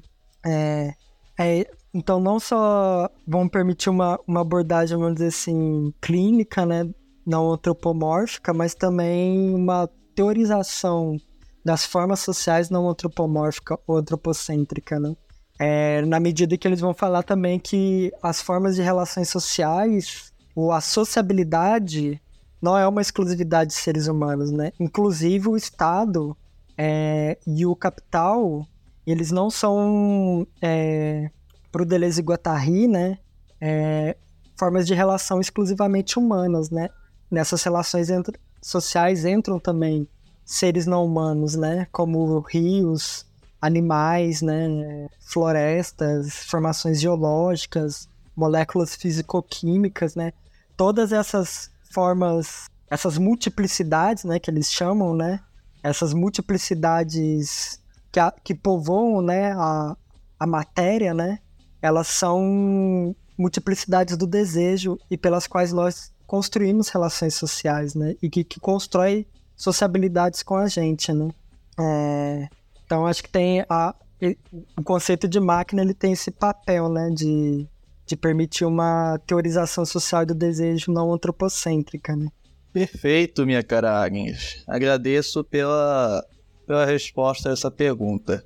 E pois bem, dando continuidade aqui à nossa, à nossa conversa, uma outra pergunta que eu gostaria de fazer a você, minha cara Agnes, é a seguinte, né? É, de que forma a lógica do desejo, tal como foi elaborada por Deleuze e Guattari, combate a concepção teleológica de história. Como é que a lógica do desejo funda uma concepção não teleológica acerca da história? É... Então, né, é o, de... o Deleuze e Guattari, né, eles... O que, que eles estão entendendo, né, por lógica do desejo, né? É, eles, eles dizem, né, que o, o desejo, ele opera seu, a sua produção, né, a partir de uma lógica que ela não é, não é baseada no princípio de identidade, é, no sentido, é, por exemplo, que o, o desejo ele, ele produ produziria, né, é, a partir da imitação ou da representação de um modelo sempre igual a si mesmo. Então a gente pode pensar, por exemplo, na, na questão do Édipo, né? Do complexo edipiano. Uma das críticas que eles, que eles fazem à psicanálise freudiana, né? É a, é a concepção que o desejo ele sempre se, se produziria e, e seria socializado a partir de uma relação segundo a forma edipiana é, familiar, né? Da relação entre pai, mãe e o indivíduo, né? Então a, a, o Édipo ele seria uma espécie desse, vamos dizer assim, princípio, né, é, prévio, identitário, segundo o qual o desejo estaria sempre submetido a reproduzir, né? É, e, e também, né, para eles o desejo ele não, não, também não opera segundo uma lógica da contradição ou da oposição entre termos complementares, por exemplo, homem, mulher, humano, não humano, é, indivíduo, sociedade, né? É, e, e, isso porque também eles têm é, essa, essa concepção oposicional é, do desejo, né? De uma lógica oposicional entre termos complementares ou, ou contraditórios, né? É, seria característico do que eles chamam de uma, de uma concepção estruturalista, né, do inconsciente. E que está muito ligado para eles a, a, concepção que o Lacan vai fazer do, do inconsciente como estruturado como uma linguagem. Né? Então eles vão falar que, em contraposição a isso, o inconsciente ele possui uma lógica de produção que opera pela diferença e pela diferenciação permanente. É, e o que, que isso significa, né? É que eles, para eles, o, o inconsciente eles não, ele não é constituído nem de termos binários, oposicionais e contraditórios, e nem por uma, por uma identidade, né? mas por uma multiplicidade que coexiste e se relacionam não só de maneiras diferenciais, mas em constante diferenciação, né? Então, para eles, o desejo ele está ele tá povoado de, de potências que são heterogêneas e que remetem né, a, a, a, a elementos de, extraídos de estruturas muito diferentes. Né? Pode ser um signo linguístico, né? pode ser um órgão do corpo, pode ser um fluxo de voz, um fluxo sonoro, né? um, fluxo, um fluxo de merda, um fluxo de olhar, é um fluxo monetário. Então é longe, né? Ao invés de serem oposições binárias ou identitárias, são então multiplicidades e diferenças, né? E essa lógica de, da diferença, ela significa que o desejo, ao se produzir, ele está se diferenciando em si mesmo, né? Ele está sempre se tornando outra coisa, né? E, e esse tornar-se outra coisa, a partir da relação entre elementos heterogêneos, entre multiplicidades, é, vai permitir que o desejo ele produza realidades formais radicalmente distintas, né? Então, que ele produza formações sociais cuja a diferença não reside em estágios históricos é, evolutivos, né? Em que, por exemplo, haveria uma diferença meramente de grau entre uma formação social baseada na terra, uma formação social baseada no Estado uma formação social capitalista, né? Em que uma, é, uma formação social seria, vamos dizer assim, mais atrasada ou desenvolvida que as outras em termos de desenvolvimento de forças produtivas ou em termos de organização política e econômica, é, mas que no fim haveria uma linha, né? Apesar dessa diferença de grau de evolução, haveria uma espécie de linha que conectaria todas essas, essas formações sociais que seria uma espécie de princípio evolutivo comum é, a, é, é, em torno do qual né, as sociedades humanas elas estariam progressivamente se aproximando é, no sentido de uma de atingir uma plena realização é, de, é, em, da, uma plena realização desse princípio formal de identidade, né, com a, a, sua materialização no percurso histórico, vamos dizer assim, né? É, o, então, por exemplo, se a gente assume que esse princípio ele é o espírito humano, é, ou é uma, uma razão, né? Ou é a razão, então seria uma como se no, no, nessas diversas formações sociais, nas suas diferenças, a humanidade est estaria se aproximando cada vez mais de si mesma, né? E realizando plenamente suas faculdades racionais. É, então, a partir dessa lógica da, da diferença, né, o, o, Dele, o Deleuze e o Guattari vão dizer que, a, que as formações sociais elas não surgem né, de, de, de, da realização de princípios sociais prévios, né, mas de encontros contingentes e de relações contingentes entre elementos materiais heterogêneos extremamente diversos entre si, que são elementos cosmológicos, linguísticos, fisicoquímicos, né? É, é, e que a partir da relação desses elementos, da relação de produção entre esses elementos, se constrói formas de vida é, que são radicalmente diferentes entre si, né?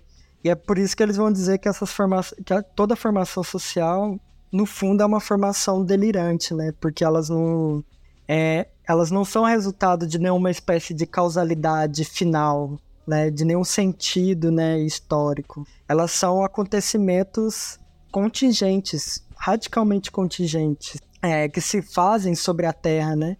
Sobre a matéria e que nesse sentido são possíveis a criação, né? De, de formas extremamente diferentes, né, de mundo é, de mundos possíveis, né, radicalmente diferentes, que não são justificados por nenhum tipo de lei objetiva, né, seja ela econômica, biológica, é, histórica, né, mas que tem a ver, na verdade, com um processo, com uma capacidade de, de criação de invenção ligada ao, ao desejo e ao inconsciente, né. É, então, quando também eles dizem que o desejo, por exemplo, não tem identidade e estrutura, não é que eles estão dizendo que a estrutura e a identidade também não existem, né? Mas é que a, a estrutura e, a, e as identidades, elas são produtos e resultados históricos, né? Que não, que não são justificados por nenhum tipo de princípio de razão suficiente, princípio ontológico pré-existente, né? Por nenhum tipo de, de destino humano, histórico, é, ou por nenhum tipo de limitação das capacidades humanas de reproduzirem a, a, materialmente sua vida, né? Porque é isso, o, o, que eles estão apostando, né? É que aquilo que a gente chama de, de condições materiais de reprodução da vida, elas são inventadas a partir de, de processos delirantes é, do desejo, né? Em que não há e que poder e que há certas realidades que nós que existem hoje simplesmente não poderiam ter, é, ter vindo à existência, né? É, como, sei lá, o capitalismo, né? Ou o Estado, né? Ou a própria vida biológica, né? Não há uma necessidade, né? Para o surgimento dessas formas de vida. E, e aí eu acho que também é essa concepção não teleológica, né? É, que eles forjam sobre a história a partir do desejo e da sua lógica da, da diferença, que consiste justamente é, nesse processo de quando né, a, a, essa lógica da diferença quer dizer que o desejo, quando ele se afirma e se realiza, ele produz diferenciações e realidades diferentes, né? E essa, essa, essa lógica da diferença permite a eles elaborar um princípio ético de avaliação das formações sociais que não está baseado também na, na oposição, por exemplo, entre racional e irracional, né? É uma, você não, para eles você não mede eticamente uma formação social afirmando que ela é que ela é mais irracional do que uma do que outra, né? É, ou entre, por exemplo, consciente e inconsciente, né? Como se uma uma relação social, uma forma social, ela fosse mais consciente de si do que outras, né? É, mas o princípio ético para eles resiste justamente na relação entre as formas coletivas de existência e a capacidade dessas formas de, de coletivas de, de existência de acolher a potência da diferença do desejo, né? Então, é, a capacidade de formas coletivas de existência é, criarem condições em que é possível uma complexificação da relação do desejo com, vamos dizer, com o mundo, né? Da, que complexificam, né? Os modos de existência, né? E nesse sentido, por exemplo, para eles o capitalismo ele é a forma mais violenta e brutal em relação à produção do desejo, não porque o capitalismo ele é, vamos dizer assim, é, mais irracional do que outras formações sociais, né? É, mas porque o, o capitalismo ele é uma forma de vida que ele tende a, a sufocar e a homogeneizar as formas de vida a partir de um processo de abstração universalizante ligado à, à, à forma monetária, né? É, então, para eles, isso, o princípio, essa, essa lógica da diferença é também imediatamente um princípio ético político, né? Que também não está só ligado a, a maneira como eles vão analisar né, a, a, a, história das formações sociais e a relação das formações sociais com o desejo, mas também o, as experiências políticas empreendidas por grupos militantes né, é, é, durante as, as, os processos revolucionários. Né? Isso para eles é pro, que vem muito do Guattari, né? Isso para eles é fundamental, né? Quais são os tipos de relações que as formas coletivas de organização política estabelecem como desejo, né? Sobretudo em, em processos que, que emergem, né, rupturas sociais, né?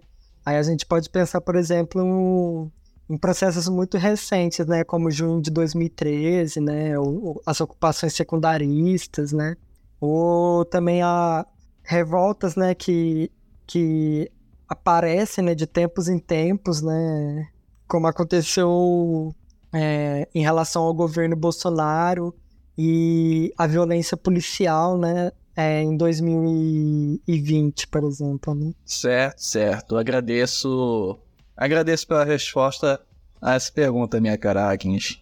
Então, dando aqui prosseguimento, né, com a nossa conversa, é, um outro autor, um autor, melhor dizendo, um autor muito caro, tanto para Deleuze, Guattari, quanto para o próprio Marx, é o filósofo holandês Baruch de Spinoza. Né? E o Deleuze chega até a comentar que Baruch de Spinoza é, seria considerado, seria uma espécie, melhor dizendo, seria uma espécie de príncipe dos filósofos, tamanha a importância que o Deleuze dá ao Spinoza enquanto, como posso dizer, enquanto filósofo que é a referência principal né, de, suas, de suas análises. E aí, né, levando e Deixa eu formular essa pergunta.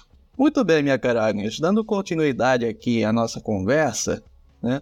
Um outro autor, um outro autor muito importante tanto do Deleuze Guattari quanto para o próprio Marx é o filósofo holandês é, Baruch de Spinoza.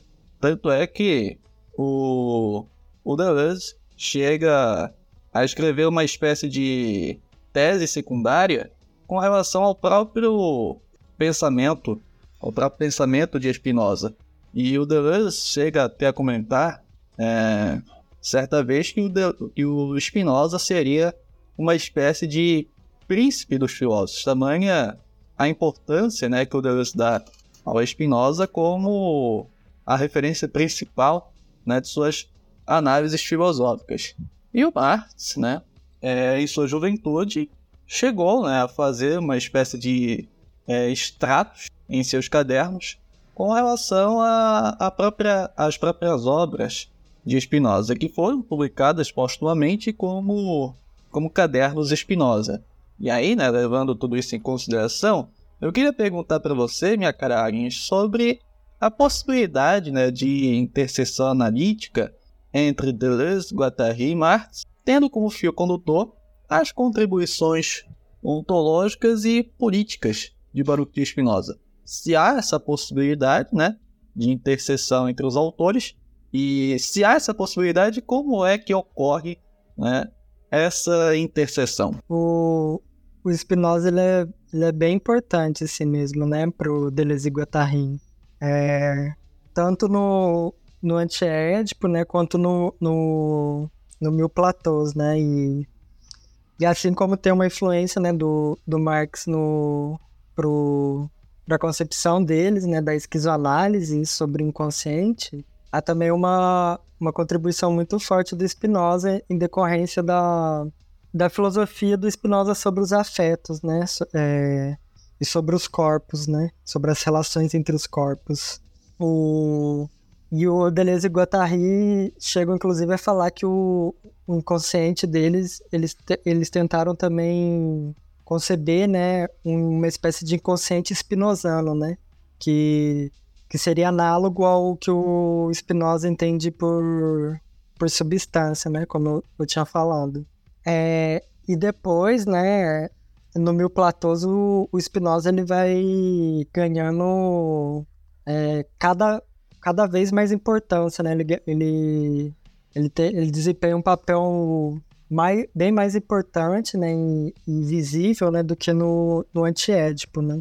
É, principalmente é, na, na filosofia né, do, do Deleuze sobre os afetos, os devires, né, o que eles chamam de, de dos, dos movimentos né, dinâmicos e sociais de composição é, entre os corpos, né? Para eles a, essa análise do corpo é, é muito importante na, na, na teoria social deles e que remete muito também à análise é, teológico-política do Spinoza, né? É, sobre, por exemplo, o Estado, né? o papel que o, que o Spinoza dá aos afetos, né?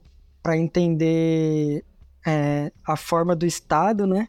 Poder do Estado, principalmente o afeto de medo e, e também é, as propostas, né? Do, do Spinoza políticas, né? É, do que ele chama de, de, um, de uma democracia que se aproxima muito muito próxima né, do, do que a gente entende por uma democracia direta, né?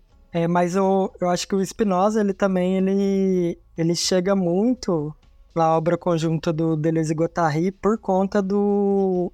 mais do Deleuze do que o do Guattari, né? Porque pro Deleuze, realmente, a, o Spinoza, ele, ele é muito importante, né? E, e já nas obras monográficas do Deleuze, é, é, é bem visível, né? É, uma, um interesse que o Deleuze tem é, sobre a questão dos afetos e a intersecção da filosofia dos afetos, né, com questões, com as questões clínicas, né. Então isso aparece na, na primeira obra, né, monográfica deles, que é um, empirismo e subjetividade, que é um, um livro sobre o Hume, e que ele já abre falando sobre psicologia e a questão dos afetos, né? E isso vai, vai se, se tornando cada vez mais presente, assim, na filosofia do Deleuze, e isso fica muito explícito no Diferença e Repetição, né? É, mas eu acho que, que nessa intersecção, né, do, do Spinoza com, com Marx, né, e o Deleuze e Guattari, eu acho que o, o Spinoza, ele entra ali justamente é, permitindo essa junção, né, entre o Marx, a teoria, a teoria do processo de produção social do Marx, com a teoria do processo de produção do desejo, né? Então acho que a, a questão, né, o, o, o acoplamento, né, vamos dizer assim, da teoria dele sobre inconsciente passa mais do, é, passa menos, né, a partir de uma relação entre Marx e Freud do que Marx e Spinoza, né? E aí eu acho que isso continua é, nas obras futuras deles, né? Com, com um papel cada vez mais presente, né? Do Spinoza. Perfeito, minha cara Agnes. Agradeço pela, pela resposta a essa pergunta que é importante, né? Acerca da relação entre Deleuze, Guattari e Marx com o Baruch de Spinoza, né? principalmente por conta da, da importância né, que Spinoza possui, tanto para o Deleuze Guattari quanto para o Marx. Pois bem, agora para encerrar né, a nossa conversa de hoje, chegando agora nos, nos finalmente, eu queria perguntar para você, minha cara Agnes, sobre qual a importância da obra de Deleuze Guattari para uma crítica consequente ao capitalismo. Essa pergunta aí é difícil, hein? Porque assim, eu acho que é, em, em, alguns aspectos, né, a, a obra do Deleuze e Guattari, ela, ela, ela é datada, assim, né? Eu acho que é, o capitalismo hoje está extremamente diferente, né, da, da época que, que eles escre escreveram, assim, né? Tipo, muita coisa mudou Apesar também de eu achar que os apontamentos, né, os diagnósticos que o Deleuze e Guattari faziam é, se confirmaram, né? Porque tem uma entrevista de 1972 que chama Deleuze e Guattari explicam-se, né? Que é, foi no ano de lançamento do Antiédipo, né? E logo no início dessa entrevista, o Guattari, né, ele começa abrindo é, falando, né, quando perguntam a ele, ah, qual que é a motivação, né, de é, deles terem escrito o antiétipo, né, quais que são as questões, né, e é muito interessante que ele não, eles não abrem, né, falando da crítica à psicanálise, ao Édipo e tal, mas o Guattari, ele abre falando é, sobre processos revolucionários, né, e aí ele coloca a questão... É, para ele, né, que havia uma, uma preocupação muito grande de, de entender é, como se aborta revoluções, né, como revoluções são abortadas, né. e ele coloca todos os problemas sobre é, traições, os, processos, os processos de, de, traição, né? Que se fazem no decurso dos processos revolucionários. É no sentido, ah, os dirigentes traem, né? As suas bases militantes, né? É, há sempre um risco da, da, da, burocratização, né? E aí ele, ele, ele se pergunta se, ah, é evidente, né? Que o, que o, os dirigentes traem, né? É evidente que a, os dirigentes e as burocracias são os últimos a se darem conta, né, da relação entre desejo e revolução, né, que, a, que, a, que em certos momentos, né, a, as massas, né, desejam um processo revolucionário e que isso eclode à luz do dia, né. É, mas ele, ele se coloca a seguinte questão, né, mas, mas por que que as pessoas continuam a dar ouvido aos seus dirigentes, né? E e logo em seguida, o Félix Guattari, né, fala que essa questão é fundamental porque para ele é, estava, né, é, em curso um processo histórico em que se anunciava novos fascismos, né, que faria o fascismo histórico parecer, os fascistas históricos parecerem criancinhas, né. E eles, e eles retomam esse diagnóstico em 1980, né, é, quando eles, para eles, é, o que estava em curso no, na, no capitalismo pós-fascista, né, era a constituição de uma máquina de guerra civil permanente, que, em, que, em que já não havia mais guerra declarada, né, entre estados, mas que a guerra ela se dirigia de maneira permanente e de, de maneira permanente localizada em diversas partes do globo, né? E que essa guerra, ela, essa máquina de guerra permanente, ela, ela se autonomizou em relação aos, aos próprios estados, né? Então que o, o capitalismo ele estava, vamos dizer assim, tendendo a transformar num processo altamente é, autodestrutivo, né? Que eles chamam de uma potência de abolição do capital, é um mundo, né? Num, numa bucha de canhão, né? O mundo está, estava cada vez mais sendo encercado por essa máquina de guerra que estava se ocupando diretamente de fazer o ordenamento do mundo e a distribuição dos recursos, né? Eu acho que isso, assim, o... se mantém muito atual, né? Esse, essa tendência. E, e o Guattari depois vai acrescentar a ela questões ecológicas, né? Sobre o, os limites ecológicos da reprodução do capital, né? Num livrinho que as chama As Três Ecologias, né? Mas enfim, por que, que eu retomei isso assim, né? Essa entrevista e, e esses diagnósticos, né? Porque no fundo eu acho que esse, esses diagnósticos, né? É, eles mobilizam problemas que permanecem extremamente atuais, né? Eles colocam problemas que permanecem extremamente atuais e que diz respeito justamente a essa relação entre desejo social, né? Entre, é, e mais especificamente, né, a relação entre desejo reprodução social capitalista e revolução, né? E, e, e, que esse é um problema, né? Que ele diz não só a respeito, né? Como é possível, né? É, que as pessoas, né? Desejem a sua própria dominação, mas também como processos revolucionários e rupturas sociais é, se, se tornam desejáveis e, e ao mesmo tempo constantemente abortadas, né? E qual, é o, e qual o papel né, da, das organizações sociais, políticas, né, é, religiosas, é, artísticas, científicas, né, nesse processo, né? E eu, eu, eu acho que o, o Deleuze e Guattari, nesse sentido, né, eles, forneceram, né, eles forjaram um conjunto de, de instrumentos, né, é, que permitem não só fazer uma teorização crítica da relação entre capitalismo e desejo, né?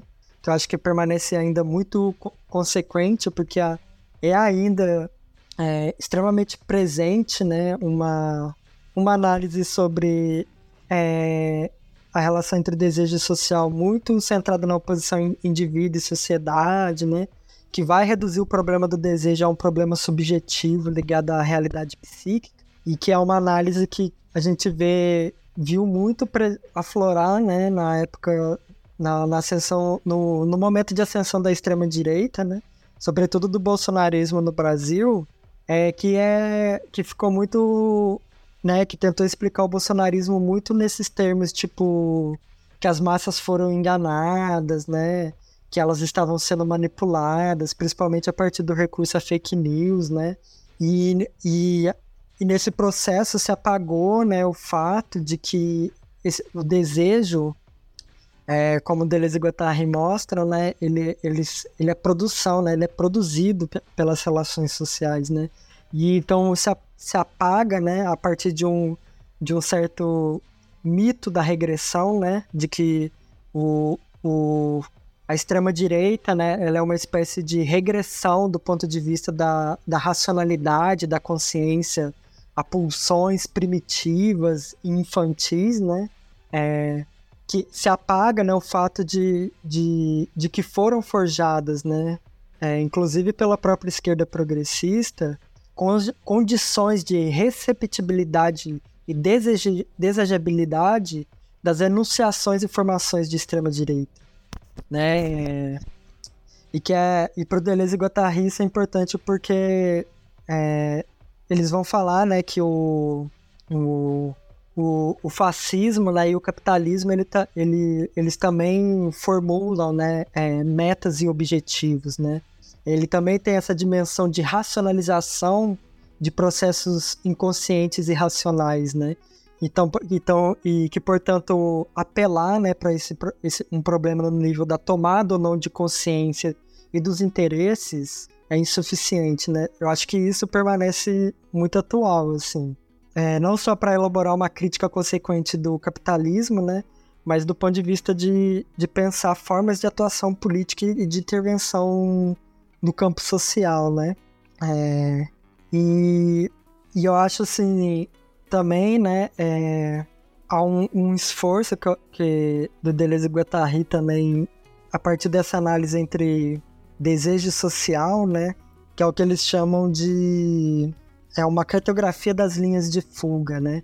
Que é um, um, uma crítica do, do, do, capitalismo que não se atenta simplesmente para, o caráter contraditório né, da sua reprodução social, mas também de é, identificar e, e, produzir processos que, que não, que não se, a, se limitam a, a uma relação de contradição com a reprodução do capitalismo, mas que diz respeito ao que eles chamam de fugas em relação à própria relação contraditória é, é, do capitalismo, né?